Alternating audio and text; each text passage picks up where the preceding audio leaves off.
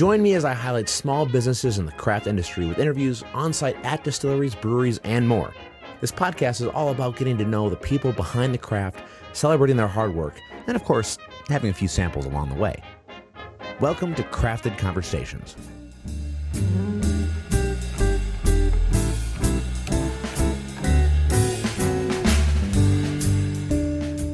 In this episode, I traveled to Beltsville, Maryland to visit Shmidt Spirits and talk to the master distiller, Brian Roan.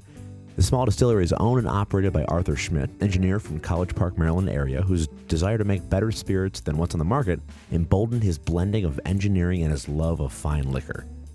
Shmidt Spirits' is a small operation and desire to truly experiment and test the waters on new things is the definition of why I seek out small businesses to talk to.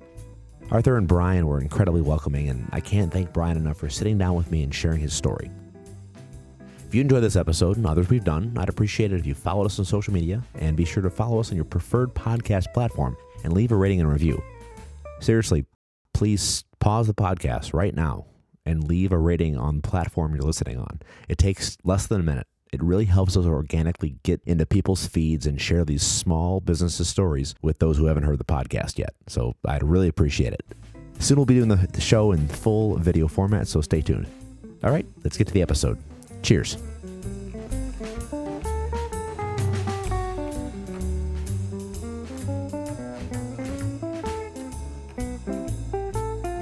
Well, Brian, we're here at Shmidt Spirits in Maryland. Um, first of all, thank you for having me. This is awesome. We're on site, and uh, I look forward to trying your stuff. I've I know nothing about you, so tell me about yourself and how you got into this whole crazy business. Incredible. Um, just the easiest prompt to start off from. So I'm Brian Roan. Uh, I'm the master distiller here. Um, the only other like full-time employee um, is Arthur Shmidt, who is my friend uh, for about 15 years now, and um, he is the president and CEO. But really, we all do everything. Um, this I like to say, you know how friends get together and they're like, we should start a band, we should start a restaurant. So Arthur and I, at some point long ago, probably next to a fire over a drink, said we should start a distillery. and we like yes anded ourselves into continuing that and it, it exists now which is the craziest thing on earth to me Yeah. um, and it really is kind of that simple arthur's the very business minded very numbers and figures i've got a creative streak to me um, those two sides of the brain the left and the right come together and, and have made this happen which is absolutely insane i still look around and i'm like this is mine like I, I helped to found this this is a thing that i created when did you guys start? I mean, if you go back to that first conversation, it was probably like 10 years ago. Okay. Um, if you go back to when we rented the space that we're currently sitting in, probably five and a half years ago. If you go back to our first ever distillation, you know, after all the permits, after the use and occupancy permit, it was like almost legitimately exactly four years ago. Wow. Very Yeah. cool. Were you guys whiskey connoisseurs or spirit connoisseurs prior, or was it just kind of a thing that you wanted to try? No, I mean, so the way that we met is interesting. He owned a house off campus. We both went to the University of Maryland. And I would go to parties there. And then when I graduated, I needed a place to live. And I moved in there and we had a party like legitimately every weekend. But we we started to realize that we would start the party in a small cluster of people who cared about spirits, doing sippings and trying stuff, and everyone would bring a new bottle. And then that's the point at which you'd be like, all right, bring on the beast, bring on the Kentucky gentleman, like let's just have fun. but it started to spiral out from there. When we'd go to bars, we would try to look for bars that had whiskey. So we did start to do an autodidact kind of deep dive. Why do I like this? You know, what is the difference between a rye and a bourbon? Like, what hmm. is the difference between a Scotch and an Irish, other than the obvious? like, what is this? And as we started to learn more, it became that thing where you start to learn so much that you're like, why am I doing this if not to try to do something with it? Yeah, that's true. And I, so it, that's yeah, that's what happened. At some point, he said to me like, "Hey, I'm I'm gonna do it. I'm gonna make a distillery. Do you want to do it?" And I was like, "Yeah, absolutely. That sounds great." sounds like sounds like my friend group. That's what we do. We bring whiskeys together and we try. Oh, what's, what's that? Uh, and then we talk. You guys want to start a distillery? Yeah, absolutely. in 10 years Yeah. when we have money.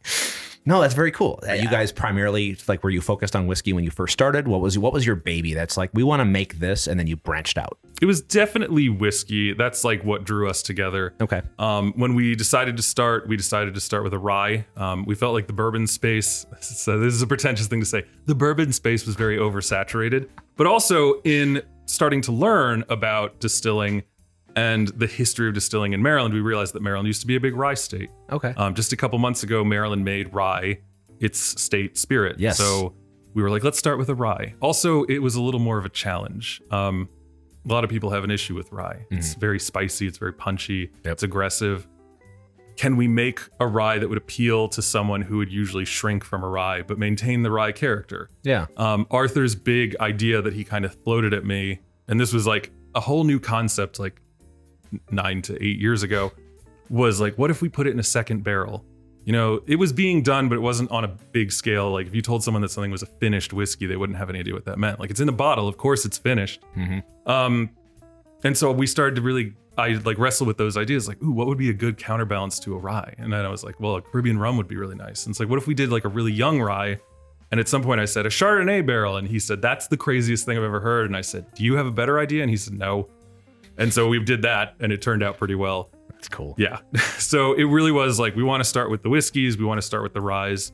We made a gin a little bit of in a mercenary spirit because you need something that doesn't need to age Yeah. um it was actually one of the first things that he really floated to me was i want to make a gin that's very smooth drinking that's very light and i was like that's not a gin at that point a gin is a pine cone that's been blended up and like imbued with evil Right. like i don't like gin and so it became another kind of cause for us it's like what if we make a gin that would appeal to non-gin drin- non-gin drinkers appeal to people who usually like whiskey Right. what would we have to do to do that?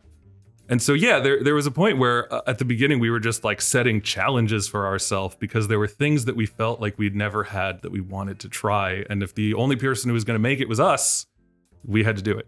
Well, as a as a fellow non gin drinker, I have traveled around and and and, and found w- primarily whiskey distilleries who have brand, either started with a gin and vodka to sell the white spirit because you don't have to age it. It's an mhm. easy thing to market, or branched out into gin and vodka and have played with. And I've had a lot of great barrel aged gins. I've had I had a lot of gins that are just they're white gins, but they don't taste like a pine cone Right. and I'm my brain has opened up so much more to the possibilities of cocktails and things that I've usually turned my nose up to. So I'm really curious about your gin, and I don't know if you want to start with that, but um, good, good job. Keep make things that aren't pine cones. one of the first so we we started right before covid hit. So one of the first big events we went to uh, was like a year and a half later and it was outdoors and there was like so many people and by the time people got to me they were already a little a little served. Yeah, um but i there was this guy who came up and he's like uh, you know what is that a gin? And i was like yeah. He's like uh, i was like so we made like a light floral botanical it's not going to be overly junipery it's not going to be overly piney and he reaches across and he grabs me by my shoulders and he looks in my eyes and he's like god bless you I was like, okay, buddy, all right. Like, I don't think I can give this to you now, though. Um, and when when we opened up those like the three weeks where people were able to come in, I actually was concerned that gin drinkers would come in and try it and be like, "This is a lightly flavored vodka, you hack! Like, what's wrong with you?" right. Um, but no one did that. Uh, people came in who liked gin and knew that we had made gin and were excited to try a local gin, and they drank it and they're like, "This is incredible! I love it." Good. So it was, yeah, that was a very good first feedback to get. It was something like, oh God, are we doing this? Like, is this happening? It was incredible. Did I misunderstand that you, that you you said you started with the gin as a So we we distilled the the whiskey first, but then of course you got to put it in a barrel. yeah yeah Uh, so we have the silver so that we're able to come out first because the silvers we we only aged it like two days. It's an incredible waste of a barrel because you can only use a barrel once for a rye distillation or a bourbon distillation. right. But we needed to do it first because we wanted to barrel rest our gin and we wanted to do it in one of our used ones so we weren't kind of hitting it immediately. Uh um, so we had the silver. The we distilled that off put it into the barrel for two days pulled that out put that into our chardonnay barrel for two days and then at the same time that it was in the chardonnay barrel we put our gin into that used whiskey barrel so they were both done and ready at the same time and i don't even remember now which one we actually bottled first but when we opened, we had this weird silver, you know, super young rye whiskey that no one knew what to do with, had never seen anything like it before.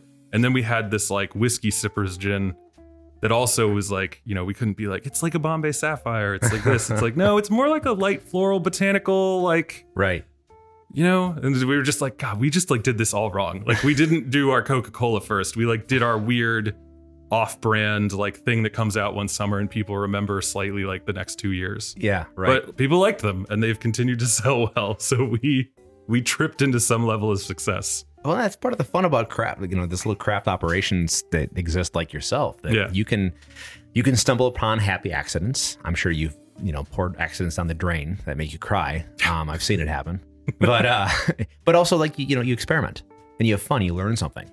Um, how much of it has been your job? Is it is it the best part of the job too? Is it you just you know you wake up one morning and say Chardonnay barrels? We're gonna try that.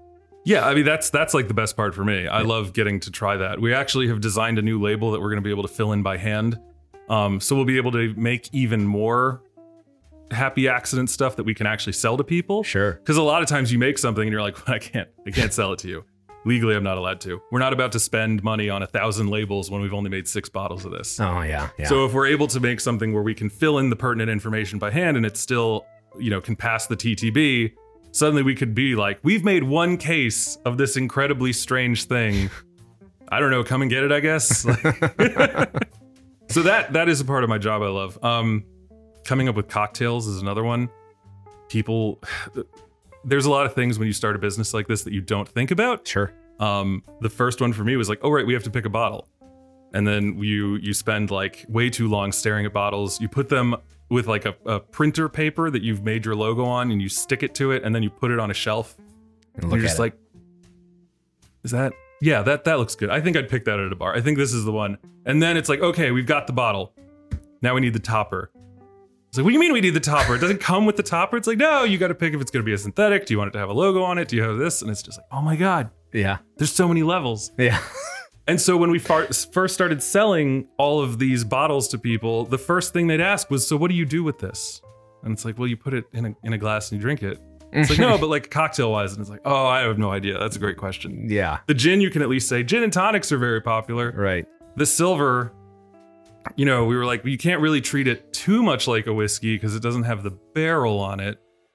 It's not exactly a vodka because it's got the grain and the Chardonnay. So we had to start creating drinks just to be able to tell people what to do with them, Sure. you know, to hand out like a little recipe card and give them ideas. And then luckily, by the time we actually got our cocktail service license, we had like a stable of drinks that we were able to do. Gotcha. So we're not just here being like, here's a you know cobalt and coke. It's like here's a weird thing that I've called the rosy fingered dawn because I'm pretentious. that's great. yeah, I'm curious about that too. We don't have to go too much into the law, but I know Maryland, all these states around me are are weird to me as a Wisconsinite because I have four bars around my high school, and you can buy you can buy liquor at a Walmart. of course. Yeah. Um, it was it difficult juggling those two things with your your distillery and now you're selling cocktails. Is that how does Maryland work with that? It, so the service has to be primarily geared towards still selling a bottle. So we can't use anyone else's Ah. alcohol, which even is like if we wanted to make you a, a martini, we couldn't use vermouth. Like vermouth is an alcohol, and we did not produce it, so like we we can't do that. So we have to find workarounds. So that's another fun aspect is like if we want people to be able to have a margarita, but we don't make a agave spirit, Yeah. and we don't have like you know Cointreau or something what can we do to make that work like how do we adjust the proportions to make something that tastes like a margarita and and and people will like and we did it for the silver and people like it so it Okay. works like things like that have actually had to make us more spry and interesting Yeah. than i think just like resting on our laurels and you know doing the stuff that everyone else has done Have you thought about maybe starting to make those things just out of for have, fun? yeah, Um, just to try it, and then if we're not selling it to people, but we can still use it at the bar, Yeah. the more is the better. Right. But um, it is one of those things where it's like that's probably down the line as we're still like making other stuff. But I mean, people have asked us about that. We make our own simple syrups here, Oh, and people love them. And so they're like, you know, can I just get a jar of your tamarind simple syrup? Can I get a jar of your lavender orange blossom honey simple syrup? And it's like, legally, I don't think you can. Here's the recipe. Go make it yourself, and uh, we'll look into that because Yeah. that would be an incredibly fun space to start to occupy. no kidding.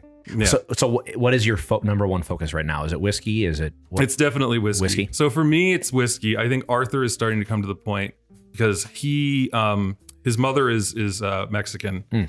and his family has land in Mexico. oh wow. And so one of the first things that kind of inspired him to want to make a distillery was um, he wanted to build a distillery in Mexico um, because the their land is in the state of Jalisco.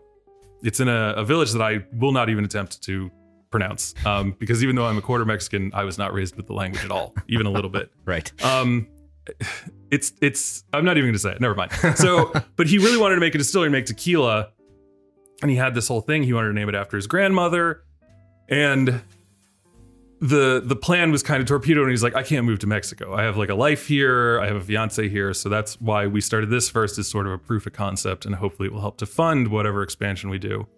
But he is very restless to make an agave spirit. So he's he's kind of started to focus on that. I'm looking at um, what other kinds of whiskeys we can make, especially under our. We haven't really gotten into this, but we have two brands basically. Yeah. We have our Shmidt Spirits distinctively finished brand, but then we also have our like Distillers Select Boutique, the Inkwell brand. Okay, I was gonna say because behind you on the shelf, I, I I do, and I've seen online too. You have your Shmidt Spirit and you have your Inkwell. Yeah. Cool, and I'm sure we'll get into that. Oh, yeah. But uh, yeah, well, are there any things that you would like specifically want to do? What's on your mind? Are you trying to do like a single malt, or do you? Oh my god, a- I would love to do a single malt. Yeah. So I actually I got into a conversation with a local because the Inkwell line, I'm trying to do everything that I can in Maryland. Mm. Um, we even looked for like, is there a glass blower who could make us glasses? Like, yeah, but like I'm not about to make people pay like three hundred dollars for a bottle of whiskey. So like maybe down the road we'll do like a limited release. Like if if we make it to five years on the Inkwell side, like you know we'll have a crazy thing and people might want it. Yeah. Um, but I was trying to find someone who could malt me some barley using peat. Ooh. Um, because I'm a monster and I love like Connemara and I like a really nice peated Irish whiskey. And I couldn't do it. Like there's one peat bog in Maryland that I'm aware of, and it is owned by the Nature Conservancy specifically to keep people from harvesting peat. And the guy also went from like a very small malt house to a very large one. Mm. And so he's like, I can't just like malt you 16 pounds with peat. This is like I've got like a three ton facility now. And I'm like, "Ah, fine, That's fine, we'll do something else. And then I'll just wait until I can like grow into it. Yeah. And there may come a point, you know, in in the future, like 20 years from now, when I'm fabulously wealthy and can do whatever I want, maybe I'll just be like, well, I couldn't get Maryland peat, but I did get the finest of Irish peats. so I would, I really want to do that. We just barreled an American or a, a Maryland style rye, Okay. so that's exciting. Um, and then yeah, just I, I I'm looking forward to exploring more, learning more, and then figuring out whatever the next crazy thing we're gonna do is. Very cool. Very cool. Well, I, without a doubt, I'm uh I'm pretty excited to try your stuff. So what should we try first? So the people at home can't see this, but we have in front of you a mat um, that has our six spirits laid out um, in a families. So we have our rye whiskey, our corn whiskey, and our gin. And we've actually put thought into this layout because we used to start people off with the gin, but gin is going to linger a while. Right. So even though it was like it's the clear one, it affects everything else. So Sure. we start with the rye whiskeys, we move to the corn whiskeys, and then we go to the gins. Okay. And you go light and dark each time. Okay. So the first is the silver. Um, the rye whiskey are both made with the same mash bill, so it's two thirds rye, one third wheat. Okay. And we get out of the Midwest uh, through Briess malt and ingredients. And then the silver is two days in a new charred white oak American made barrel, and then two days in a used Chardonnay cask. Can I ask why the two days?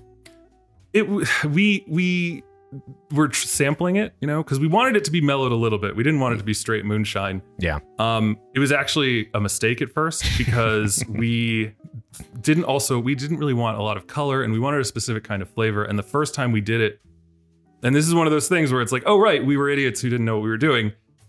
We didn't agitate the barrel at all before taking our samples. Oh. And so we would get our whiskey thief and put it in, but we're only pulling from like maybe the first quarter of the barrel. Right. And we're like, it's not really aging at all. Like, what's happening here? And so we pulled it out after five days, uh, but all of the color and stuff was on the bottom because that li- that liquid was now heavier. Um, so that was a mistake. It was a problem, and it was a little too much. And so the next time we did it, less time, aware of the fact that it would be aging and it would be homogenized in the the mixing.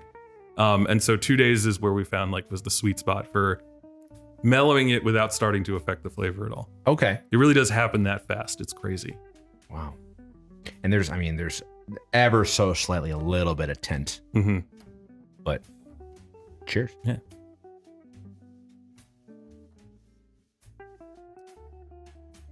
And what's the proof on that?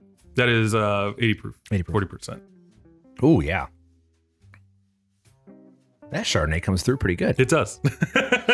After that's- two days. After only two days. And that was another reason for the Chardonnay to be two days, is because we knew that we weren't getting a lot of the other barrels, so we didn't want to overwhelm. We didn't want it to be a Chardonnay flavored whiskey. Right. We wanted to have just the finish, the hint of the Chardonnay.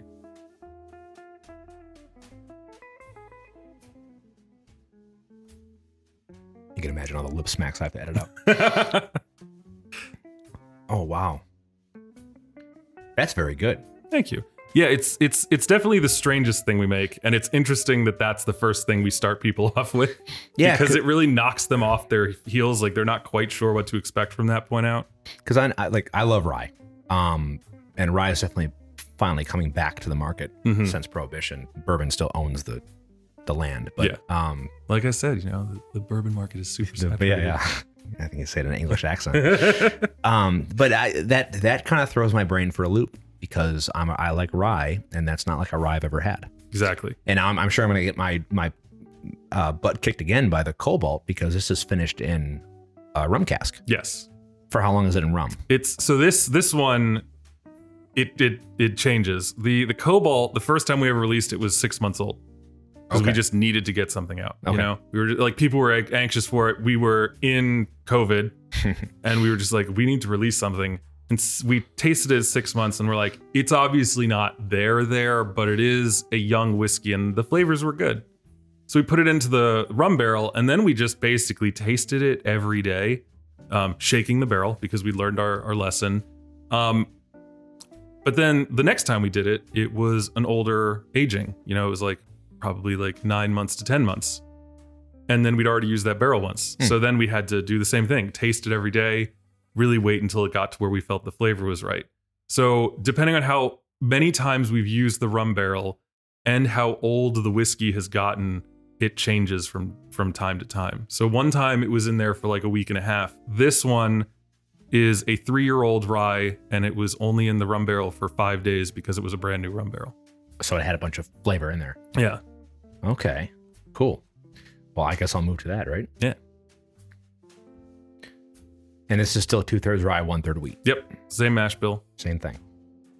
Ooh, that's already very different. yeah.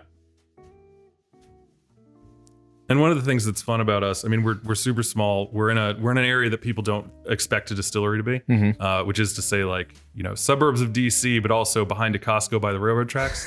um, so a lot of people we get in have never been to a distillery before, and may not even know much about the the art of distilling. I'm sorry, I hate it when I sound like I'm pretentious, even though I truly believe these things. like, um, so they'll come in and they'll say like, "Well, how do you make it clear?"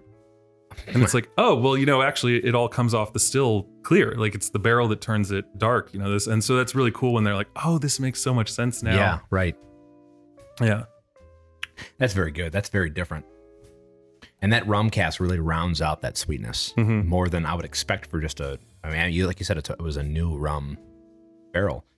Oh, some of my favorite scotches have been rum finished, and uh, I think they do like eight months or something. right. But we're like I said, we're we're really trying, especially because three years even for that is like still pretty young. yeah, But we don't want an overwhelming flavor of it. We really just want that like kiss. So like on the nose, it's got some of the rum sweetness, and on the finish, it's got some of the rum sweetness.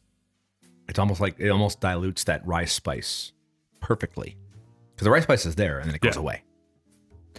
Because Oh, Arthur good. and I, like, we always drank things neat, which is one of the reasons why when people were asking for cocktail recommendations, we were like, what does that mean? um, and so when we were creating this, our kind of guiding principle was it's it's a gin for people who don't like gin. It's a rye whiskey that can be drank neat by people who usually wouldn't drink a rye whiskey. But Yeah. we're not going to do it by dumping a bunch of sugar in it or making it taste like cough syrup. We're going to do it by very gently working with an actual normal natural process. And it, worked out well. yeah, absolutely. we pulled it off. I know, I, I love it. I, I know, I know. Rice, uh, the rye grain can be a kind of a bear to work with too. It- Was that a learning process? Uh, It probably was, but like at that point, everything was a learning process Sure. for us. So what's funny is the other week I was talking to another uh, distillery owner in the area, and I was like, you know, oh yeah, I'm so excited because we're right about to make our our Maryland style rye. And he said to me, oh man, don't make a rye. Rye grain is the worst to work with. It's so hard. Blah blah blah. And I was like, does this guy not realize that the first thing we ever made was a rye? Like this isn't our first rye. he was like, "Yeah, no, the corn is so much easier." And I was like, "When we started working with corn, that was a problem for us because we were used to working with rye. Yeah. So the corn was uh, like the rye was maybe the harder thing, but the thing is, it's just different at the end of the day. Yeah. And so if you're used to working with rye and suddenly you switch to corn, like we uh, we had to adjust our temperatures, our agitation, and then even the way that we were using our mash pump, because the corn was we do a, a grain in mash. Um, so we're not sparging, we're not taking anything out. We leave it in there the whole time. And so after like the week of it sitting there, the corn had had congealed, it had con- and we had to figure out a way to break it up. Right. Yeah. Interesting. Well, I think that's a good tee off to the corn whiskey. Oh yeah, absolutely. So the corn whiskeys we have right now are part of our Inkwell line. Which when Arthur again pitched me this and he was like, "I want to do finishes," I was like, "That sounds so cool." I'm a very traditional brass tacks kind of guy. Like, would there ever be an opportunity to, for us to just not do a finish? Like, what if I just want to make like a bourbon? Yeah. And so he said, like, you know, I want the brand Shmidt Spirits to be that extra step. But if we do well enough and we can afford it, uh, total free reign to make your own brand, call it whatever you want, bottles however you want, and you can do whatever you want with it. It'll Yeah. be like our little distiller select because Yeah. you know, obviously, there's there's bound to be a, a market segment. I just rolled my eyes because I hate saying things like that. There will be people who want that normal thing. You know, there are other boring t-shirt, you know, wearing black t-shirt and jeans guys out there too. You know, so like, yeah, let's let's get them in on this. I'm wearing a black t-shirt and jeans right now, so I wasn't making fun of everyone except for myself. And to be clear, every time you say something like uh, boutique I see them. I see the monocle and top hat come out. No, I'm kidding. They just glow ethereally. but so I I started noodling with the idea of Inkwell. It was a name that I'd always liked whenever I thought about making my own whiskey. Um, it was bandied about as going to be the name of the distillery and everything, but then I was like, you know, Shmidt Spirits, and it's like, not to get too deep into the financials and everything, but it's mostly his money. It's like almost all his money, and um, I was like, it just makes sense. It's Shmidt Spirits. You're Arthur Shmidt. It's your spirits. It's Shmidt. Spirits. It's it's alliterative yeah. why would you not want to do this? And he didn't want to do it for the longest time. And then finally, after we like couldn't figure out a better name, he was like, let's just do Shmidt Spirits. That's fine. but so I had Inkwell in my back pocket. And I'm a person who I've I've been an avid reader since I learned how to read. Uh, I've been an avid storyteller since before I knew how to read. Sure. Um, I used I was that kid who would just make stuff up Yeah. and like tell my parents that the birds in the sky were having like a conversation and they were going to go down and fight the rabbits for some reason. Yeah. Um, and so for me, alcohol has always been hand in hand with storytelling. Yeah. Uh, between like Fitzgerald and Ernest Hemingway, Yep. and then also just like if you meet friends for a drink, you're gonna start telling stories, and then if you have enough to drink, you'll probably have a new story by the end of the night too. Sure. So Inkwell made a lot of sense for me, I, I love that. and um, I went with all Maryland as much as I could. Um, I I found the red corn for these initial corn whiskeys by going to a street fair as a vendor. But there was another vendor across the street who was selling moonshine, and he came over to try our stuff, and I went over to try his stuff, and I tried his moonshine, and I was like, first of all, I need a jar of that. Second of all, can I buy this corn from you? And he said, oh yeah, absolutely. We like sell our corn all over the place. I was like, great, great, it's mine now. I need this corn. Um, and so yeah, it was it was really fun getting to like forge that relationship with the farmer. I I was telling people the other week like he also has beef cows that he feeds his mash, his spent mash to. Sure. So I at the farmers market here in College Park near where I live, the farmer who sells meat there is like a neighbor of his and had brought some of his meat. And so I bought some from her and my daughter and I made hamburgers and I sent him a picture and I was like, this is weird. Is it weird to tell a guy that you're eating his cow and it's delicious? But like, yeah, like we're friends. Like, why not? I might as well tell him that. Like, but it was like, this is cool, right? Like, it's not a weird thing to be like, your cow is so tasty. Um, but yeah, so finding that, finding him was great, and then he was an entree to Ernst Grain and, and Livestock, who we get even more grains from now. Sure. Um, everything in our Maryland rye has been Ernst Grain and Livestock. A different kind of bourbon that we're also going to be releasing next year is from them. yeah. So it's it's great to kind of organically stumble into stuff like that. But so yeah, these corn whiskeys are five six Bloody Butcher red corn, and then one six the soft red winter wheat. Okay. And then, like I said, people come here, they don't understand why is it clear? Why is it this is like the clearest distillation of what a barrel does to it. Because this unaged is the same mash bill as the bourbon, but the only difference is that one's been in a barrel and one hasn't been. Was there a calculus in releasing the white dog? Because a lot of places. I places. love moonshine. okay, so same. So it was a lot of this is just like, why'd you make this? Because I like it, and I hope that other people do. But yeah, I mean, there was a part of my brain that was like, well, it's good to get something out there. I'm like, yeah, but if you're gonna kickstart, I mean, did we not learn with Silver that if you're gonna kickstart a brand, maybe you should do it with something super popular that people already know they like? But then I was like, no, screw them. I like moonshine. I'm gonna make a moonshine, and if they don't like it, they don't have to have it. But people really seem to like it, so that was good for us. well, I think it, I mean it's a good way to market too. That this is what this is what we put in the barrel. Yeah, Because if you put something bad in a barrel, it will not get better. yeah, exactly. Um, it'll just get darker. but uh, Right, the barrel doesn't cover up sins that well. No. it will often just augment them. do you proof this down? We do, yeah. So it's not, you know, still strength. We bring it down to this one, I believe, is 95. Okay. Oh man, even the nose, I can tell that bloody butcher. Holy cow! People are always shocked because they do ask, like, if you put it in the barrel, like, you know, how how much of the grain flavor really comes out? And then they smell this and they're like, oh, okay, it's like Yeah. cornbread. Yeah. Yeah. Oh man.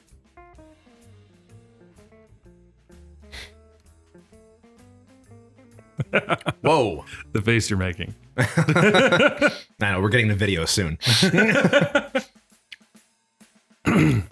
that is so different. Right? I don't know if it's just because of the Bloody Butcher, but I don't think I've had a primarily bu- Bloody Butcher uh, moonshine before. That might be what is is is t- tricking my brain a little bit, but that is that is good. Thank you. Yeah. So I mean, if you, I'm, I, you know, there's no reason for me to cover up for him. Pathfinder Farm and Distillery, um, up around Keysville or Boonsboro, is where we get the corn from. Um, he's he did a 100% moonshine at 100 proof, and that's what I tried that made me buy his corn. So if you ever want to try another one, head up there, see what his is like. I will say that we we use a reflux column still, but we only use one plate when we're doing a whiskey distillation. Um, for anyone listening who doesn't know what that means, the more plates you put in, the higher the proof you're going to pull off. But that means you're pulling out the impurities that are going to make the flavor, right? So if you had like a whole bunch of things, you'd basically be making a vodka, and you start taking those plates away, and you get more and more of the flavor. So we only use one plate, which means it comes off, and it's got a lot of the corn flavor in it. Yeah, and I'm, I'm I'm gonna use the word pungent, and not I don't mean it in a bad way. Yeah. usually use that for bad things. No, it, it's it's pungently uh, corn sweet, Mm-hmm. and I that's that's really unique. That's cool. and it i mean it mixes incredibly well like Yeah. people people love it it's actually we we probably use more of it for cocktails here than we do for the sale of it which is weird because you think if people are drinking the cocktail they're going to buy a bottle Yeah, but i think that people might be a little intimidated by it yeah, yeah. I mean, people usually think they, they think you know a, a white corn whiskey. They think it's gonna be 140 proof. yeah so that's one of the reasons we don't call it a moonshine is because it's only 95 Right, right. Um, and then the other, the one of them was like, yeah, it was 95. And so someone came up to me at a farmer's market and was like looking at it and was like, so is this a moonshine? And I said, no, it's not a moonshine. Like, you know, a moonshine, first of all, is an illegal designation.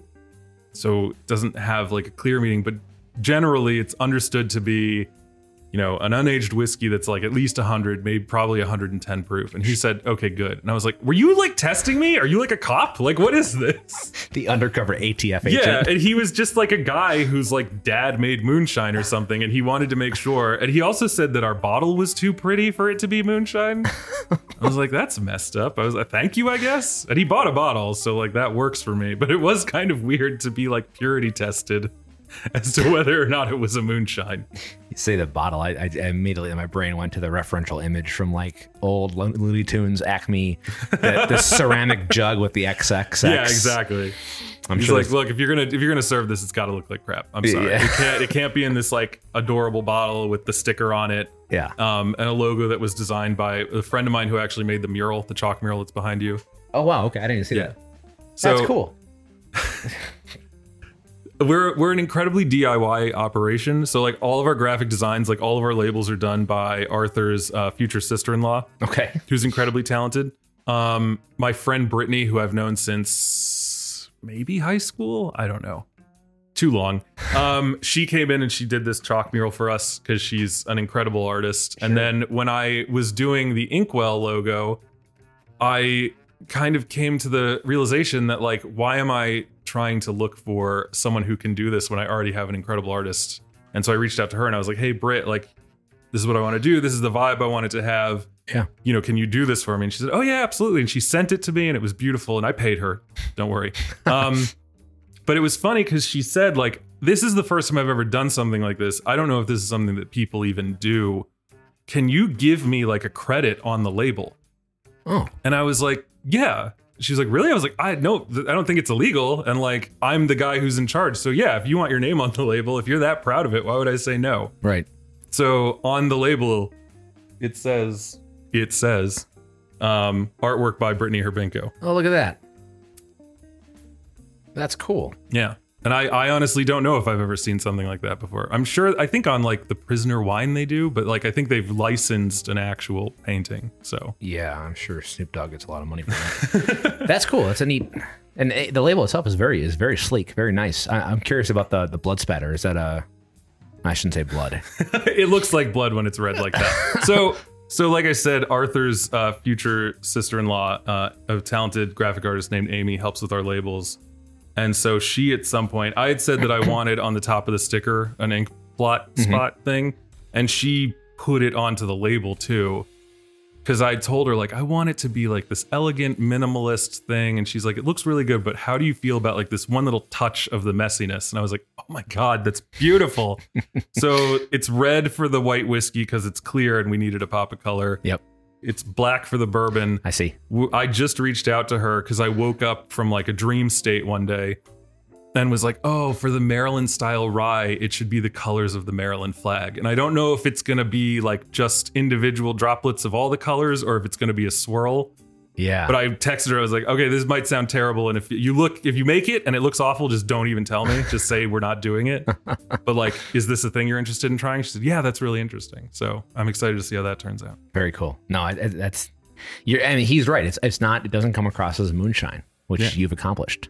So, but man, that's I've never I've never tried a weeded red corn white whiskey. that's so unique, and it still sticks to my tongue. I haven't. I, I've I've been I've had it down on the gr- on the table for a while, so I'm really curious about the bourbon aspect. So this is the same mash bill, Same but- mash bill. but now aged in a bottle. Or I'm sorry, a barrel. yes. So we do it in a smaller barrel because we're not making as much of it. right. So we only made the first time like to like 28 gallons. And so we weren't going to blow a 50 gallon barrel on that. So we got a 30 gallon barrel. But so we did have to be careful because we don't want to like over age it by keeping it in a smaller barrel. Sure. Um, so this is at this point, I think a year and three months old. Okay. Oh wow, And this is 90 proof. much more mellow on the nose.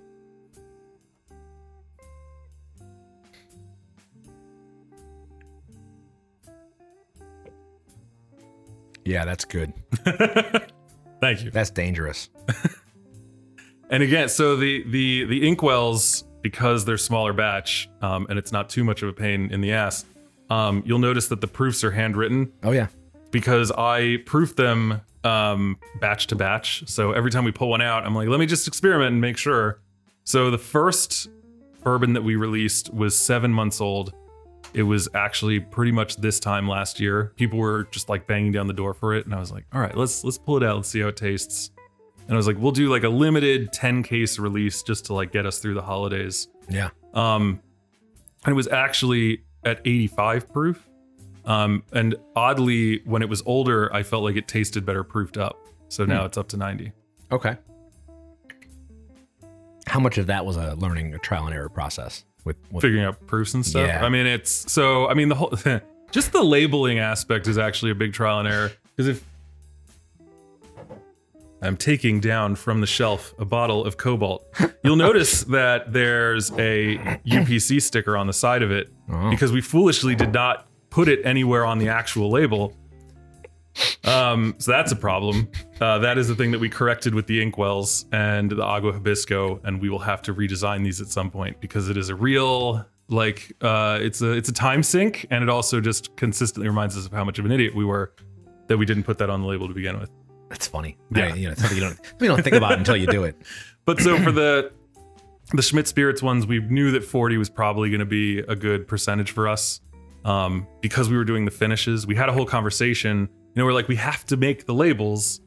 Um, you know, are we gonna you know test it? Are we gonna just go on instinct?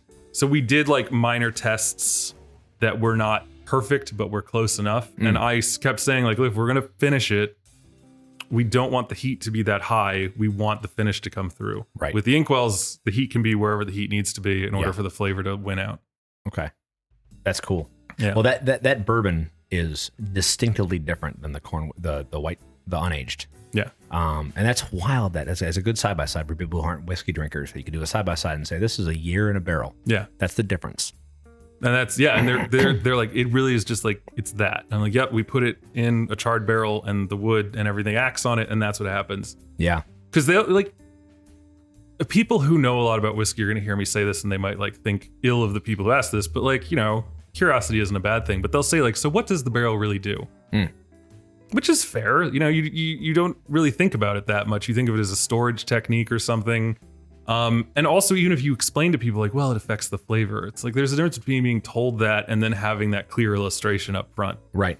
And so I like to think that between the level of intimate detail that Arthur and I are able to give when we do the tours, because it's literally just him and me. So if you're getting a tour here, it's from one of us. And so like we always say, like, if there's a question that you ask that we don't know the answer to, that's a problem that we need to address. Right. Um, so when when people leave here, I think that they probably have a, a better, more intimate knowledge and appreciation for this stuff than if you go somewhere where there's just like a docent who's got, you know, a script that they read from. Right. Right. Well, that's cool. That's a that's a very good showcase, and that that's a. I mean, I, I'd be curious if you have any bottle uh, barrels squirreled away for just attempts at you know, two to three to four to five year, just to see how it goes. But I'm sure you have stuff to put on the shelf too. So Yeah, we I mean we we barrel on or we bottle on demand. yeah. So, So we're tough. trying to create enough to give us that runway. Um, COVID helped a little bit with that for stuff like the Cobalt, because there was like a good year and a half period where just like no one was buying anything from us Right. because even though people were apparently drinking more, they didn't know we existed. We'd Yeah. only been open a couple months, so we got to a year like within a year, which was like hooray, but also very concerning.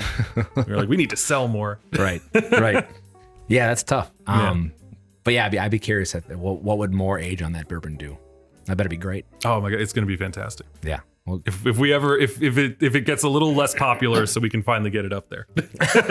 slow down for about five years. Yeah, No. people, could you just like not buy it for a while? Like, I know that's a weird thing to say, but I mean, the more stuff we produce, the less stress there is on the existing line. So Right. the hope is that when we release the Shmidt Spirits bourbon, which will be a yellow corn and barley that's going to be aged but then finished in a reposado tequila barrel, Oh, that that will help to ease some of the pressure off of the the inkwell, yeah. where people will just buy two bottles and then you know, I mean that works for us too. Yeah. well, that sounds interesting. Tequila aged.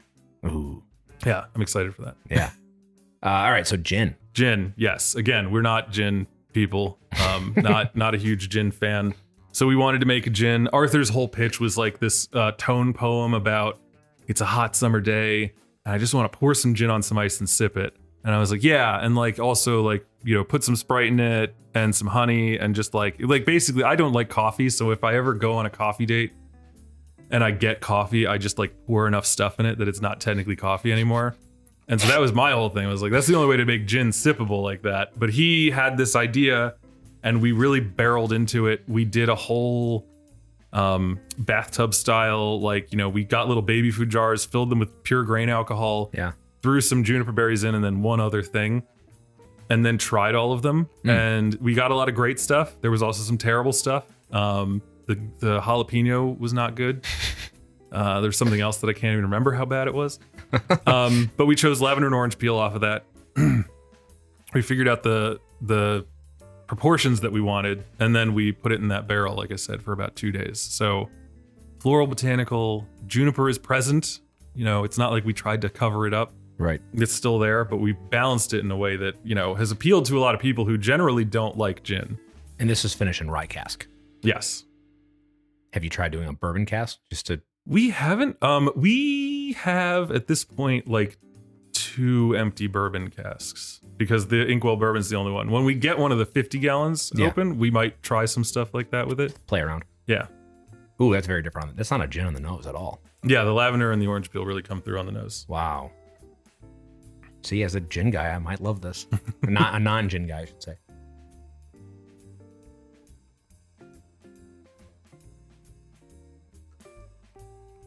Yeah, the lavender is right there, Mhm. But it's not a pine cone, so I like it. You know, there was a girl who came in the other day with her mother, and she bought a bottle of this after telling me she hates gin. But she was like, "I found one I like, and I want to take it to my like uh, cousin over Thanksgiving, just to be like, I finally found one." oh, that's good. Yeah, I could do that over ice. Mhm. That's not bad at all, and that'd be great in a, in a cocktail. Yeah, I mean, the gimlet is like perfect with it. Yeah, You know that the lime juice sets off with the citrus that's already there, and the orange peel, and just a little bit of sugar, to, you know, sweeten it up and everything. But the lavender is still in there doing its little coquettish dance. yeah, and the visuals are good. Thank you. Yeah. No, but that that rye cask, even though it's just a couple days, there's a little bit of a, a spice there that I, I'm picking up. Mm-hmm. That's unique. I'd be curious too if you were able if you if you tried putting it in a rye cask or a bourbon cask for longer, because I've had I've had gins that are like their their barrel color on them. Oh yeah, I mean, so you know, it's it's got a little it's got a little bit of a green color you can Yeah. kind of see from the barrel. Yeah, Um, Blue Dyer, who we we spoke about earlier off mic, um, I don't they don't exist anymore. Yeah. Um, they did that. They would do like the deep aging, and I liked their stuff. So it would be interesting as we're able to do more experiments to do something like that. So even taking uh, an Inkwell bourbon cask and diverting a cut of you know 20 to 30 gallons from our you know general make into that and then being able to cut that and do a limited release of like hey here's a long bourbon aged gin. Yeah, as long as it's good because if it's bad. But i guess even if it's bad we got to try to sell it. Can't like write that off also like even if we don't like it someone else might so. Yeah, right.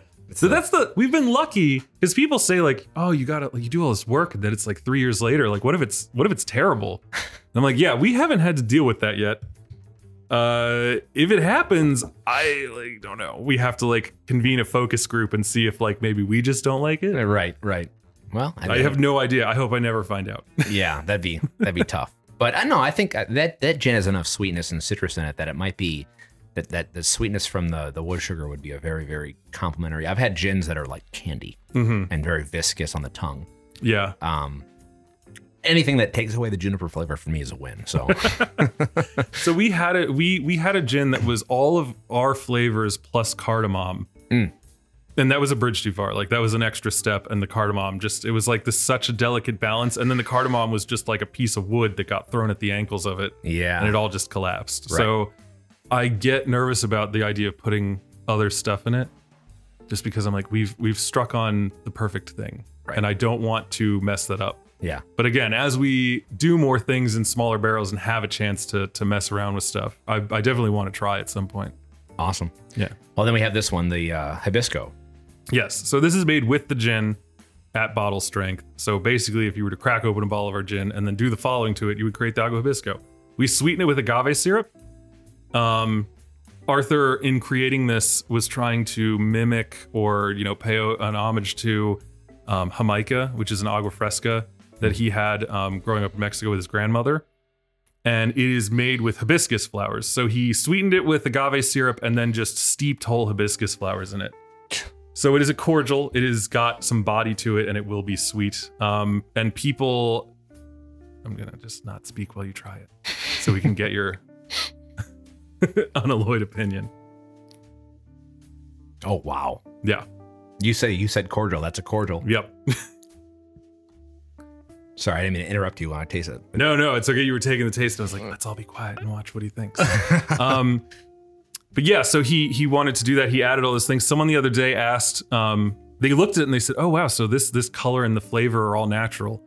And it's another thing where like my brain doesn't work in the marketing way well enough because like yeah, 100% it's all natural. And my joke to them was, "We're not smart enough to do it the fake way." like I'm not a food scientist. I don't know what would be a safe and effective way to create this flavor. So what we did was we made a giant tea bag full of 50 pounds of hibiscus flowers and then stuck it in the the drum that we had it in and hoped for the best. Well, that it turned out, man. That that that hibiscus is strong, yeah. but that's so good. How much? How much? Uh, I guess I'll ask you this: How much is the proof? And then how much agave nectar are you actually putting in it? Um, so it is uh 50 proof. Yes, it is 50 proof. Okay. Um, we put a lot of agave syrup in it. it's um, we put a we and we we we messed. This one was another one where we messed around with the recipe a lot because we were like, what if we use less hibiscus but we steep it longer? It was an interesting flavor. It was similar but not the same. It was almost a little more complex and subtle, which you'd think would be good, but for a cordial, you kind of want that you know pop Mhm. you know? And so the slow sneak up wasn't what we were looking for. Um and same with the agave syrup. We adjusted the proportions. We we did blind taste tests for people at the bar. We'd just be like hey you know you've already had your samples. Would you like to help us out with product testing and they all specifically chose that formulation which was actually the first formulation he ever made Oh. and I was like, dude, this is a hit. Let's just make it. He's like, no, no, because he's an engineer. So he's like, no, we have to iterate. We have to get our data points. Yeah. And I'm just like, you know, the creative, like, we got it. Let's roll. Like, Just let's make do it. the next thing. Yep. So it was a year of iterating just to do the exact first thing that he made. and then, like, we sold out almost immediately. And I was like, man, we could have sold out almost immediately like a year ago. He's like, it was worth it. I was like, I know, I know, it's fine. Just so you don't have that, like, lingering, like, what if we did? Yeah. What if we these? tried? Right. But so people are always like, you know, what do you do with it? Now we actually have answers to that. So like some people just pour it on ice, you know, a little bit of dilution, a little bit of chill. I tend to use it as a mixer. Mm. Um, takes the place of the simple syrup, or you know, you reduce the simple syrup, put that in, put a little simple syrup on top. But like almost everything we made this summer that was a cocktail, we'd be like, all right, that's, pr- that's pretty good. What if we made it with hibiscus? It's like, oh my god, it's so much better. this is incredible. Oh my god, yeah. So it's it's um it's a real hit. It well, it's it's sticky sweet, and cordial's the right word, but that Mhm. is that is phenomenal. And there's a reason it's the that. last one because Yeah. like if you had that, nothing else would. Yeah, I, w- I wouldn't I wouldn't even taste the, the bourbon and just be like, oh, that's that bourbon has some hibiscus in it. oh man, that's that's very good. See, and that'd be interesting to do. Some you could do some wild things, and I, I know you you know you got to play the small business game, right? You have, Right. To, you have to sell stuff and you have to stay alive. But if you could at some point take the hibisco gin and Mhm. put it in a bourbon barrel. And Yeah. then and age it, or or and then after you're done with that bourbon barrel, then it's got that hibisco, and then put rye in that, and make the rye aged in some, just do some wild wazoo shit. As we do more inkwells, we will have more like 15 and 30 gallon barrels, and I think that's when we get to kind of go nuts on stuff like and that. play. Yeah. Because even just like, what if we made the hibisco, but we did it with like a bourbon barrel aged gin that's been in there for like six months to a year? Like, what would that be like? Right, right. It's just like I don't know, we're dumping a bunch of sugar in it and then steeping a gorgeous, delicious flower. I'm sure it'll still be great.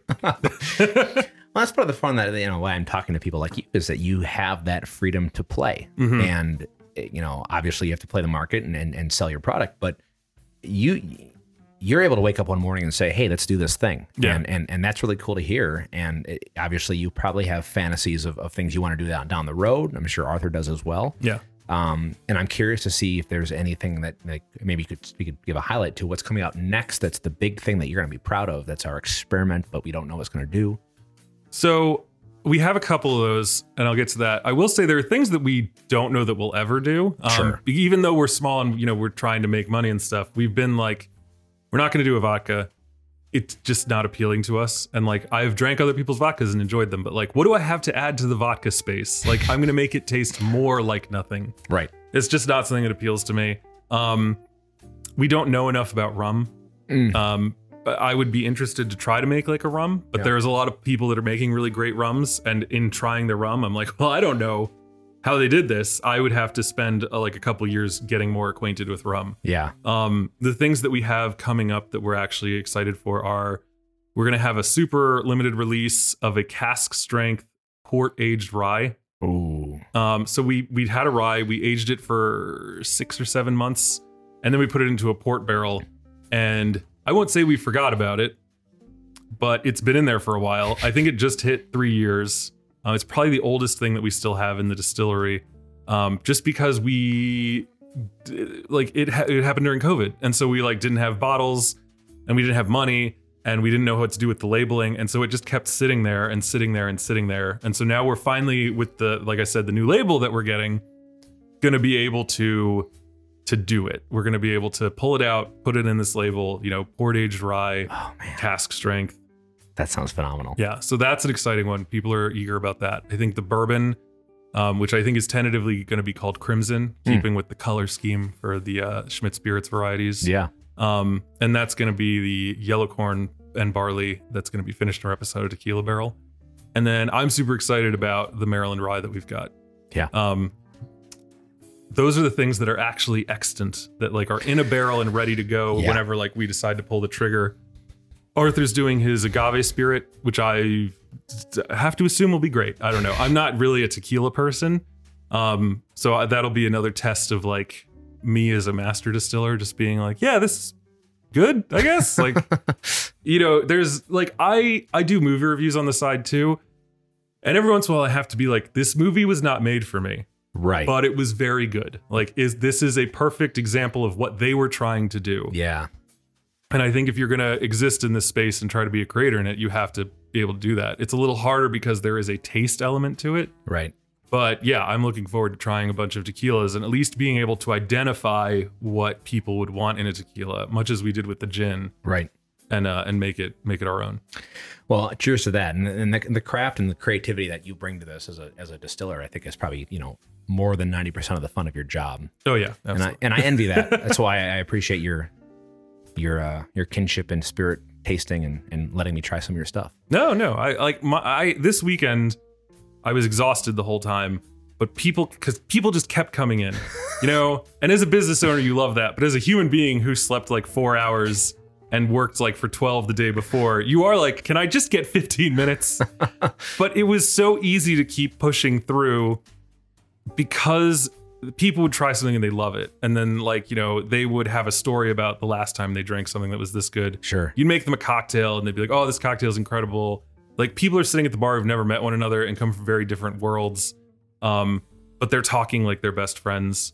Um, we had a group of like young post grad types, um, one of whom uh, is from a Chinese background. And then we had uh, Indian immigrants who were much older, but they were talking like he was their son. Like they were exchanging all this information and talking about all these shared experiences. And I'm just sitting here and I'm like, this is why I want to do this because, and this is also again why I named it Inkwell because like you come together over this stuff and the stories start flowing and you bare your soul to this stranger. And then God knows, like in, in three months, you might be like, you know, it was a great days when I went to this place and I met these people. And suddenly the telling of the story has become a story itself. Yeah, no, I agree with that. and it, it's it's cool. You can you can operate and and and and, and create, you know, those memories and conversations between people. And that's part. That's why I'm doing this. I'm showcasing what you do, and it brings people together. Yeah. That's how I came upon my love for whiskey. Is around a campfire and a cigar. Yeah. Oh wow, this is awesome! And I have 17 different scotches that probably cost more than my mortgage, but yeah. it's awesome. Yeah. So, well, cheers to what you're doing, and Thank uh, you. Shmidt Spirits. This is a pretty cool spot to be, and I'm glad I found you guys. Yeah, I'm, I'm glad you did as well because we are slightly difficult to find. Yeah. Not by choice. and I'll be back. I'll drag my wife here. She's she likes gin. oh, yeah, excellent. Please do. Yeah, but uh thanks. I appreciate this, man, and uh cheers to you. Thank you.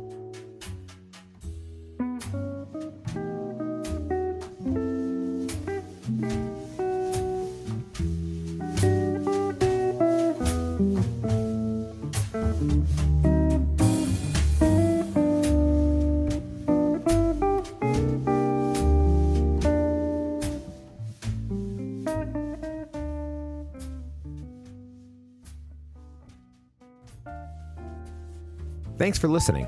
If you enjoyed this episode, I'd appreciate it if you left us a review on Apple Podcasts or Spotify. The more reviews, the easier we are to find.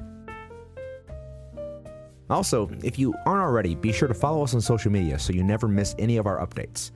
Be sure to share this episode with your friends, and always be sure to drink responsibly. There are quite literally thousands of distilleries, so we're just getting started. Stay tuned for more conversations with master distillers, distillery owners, mixologists, and even bar owners, and more. Cheers.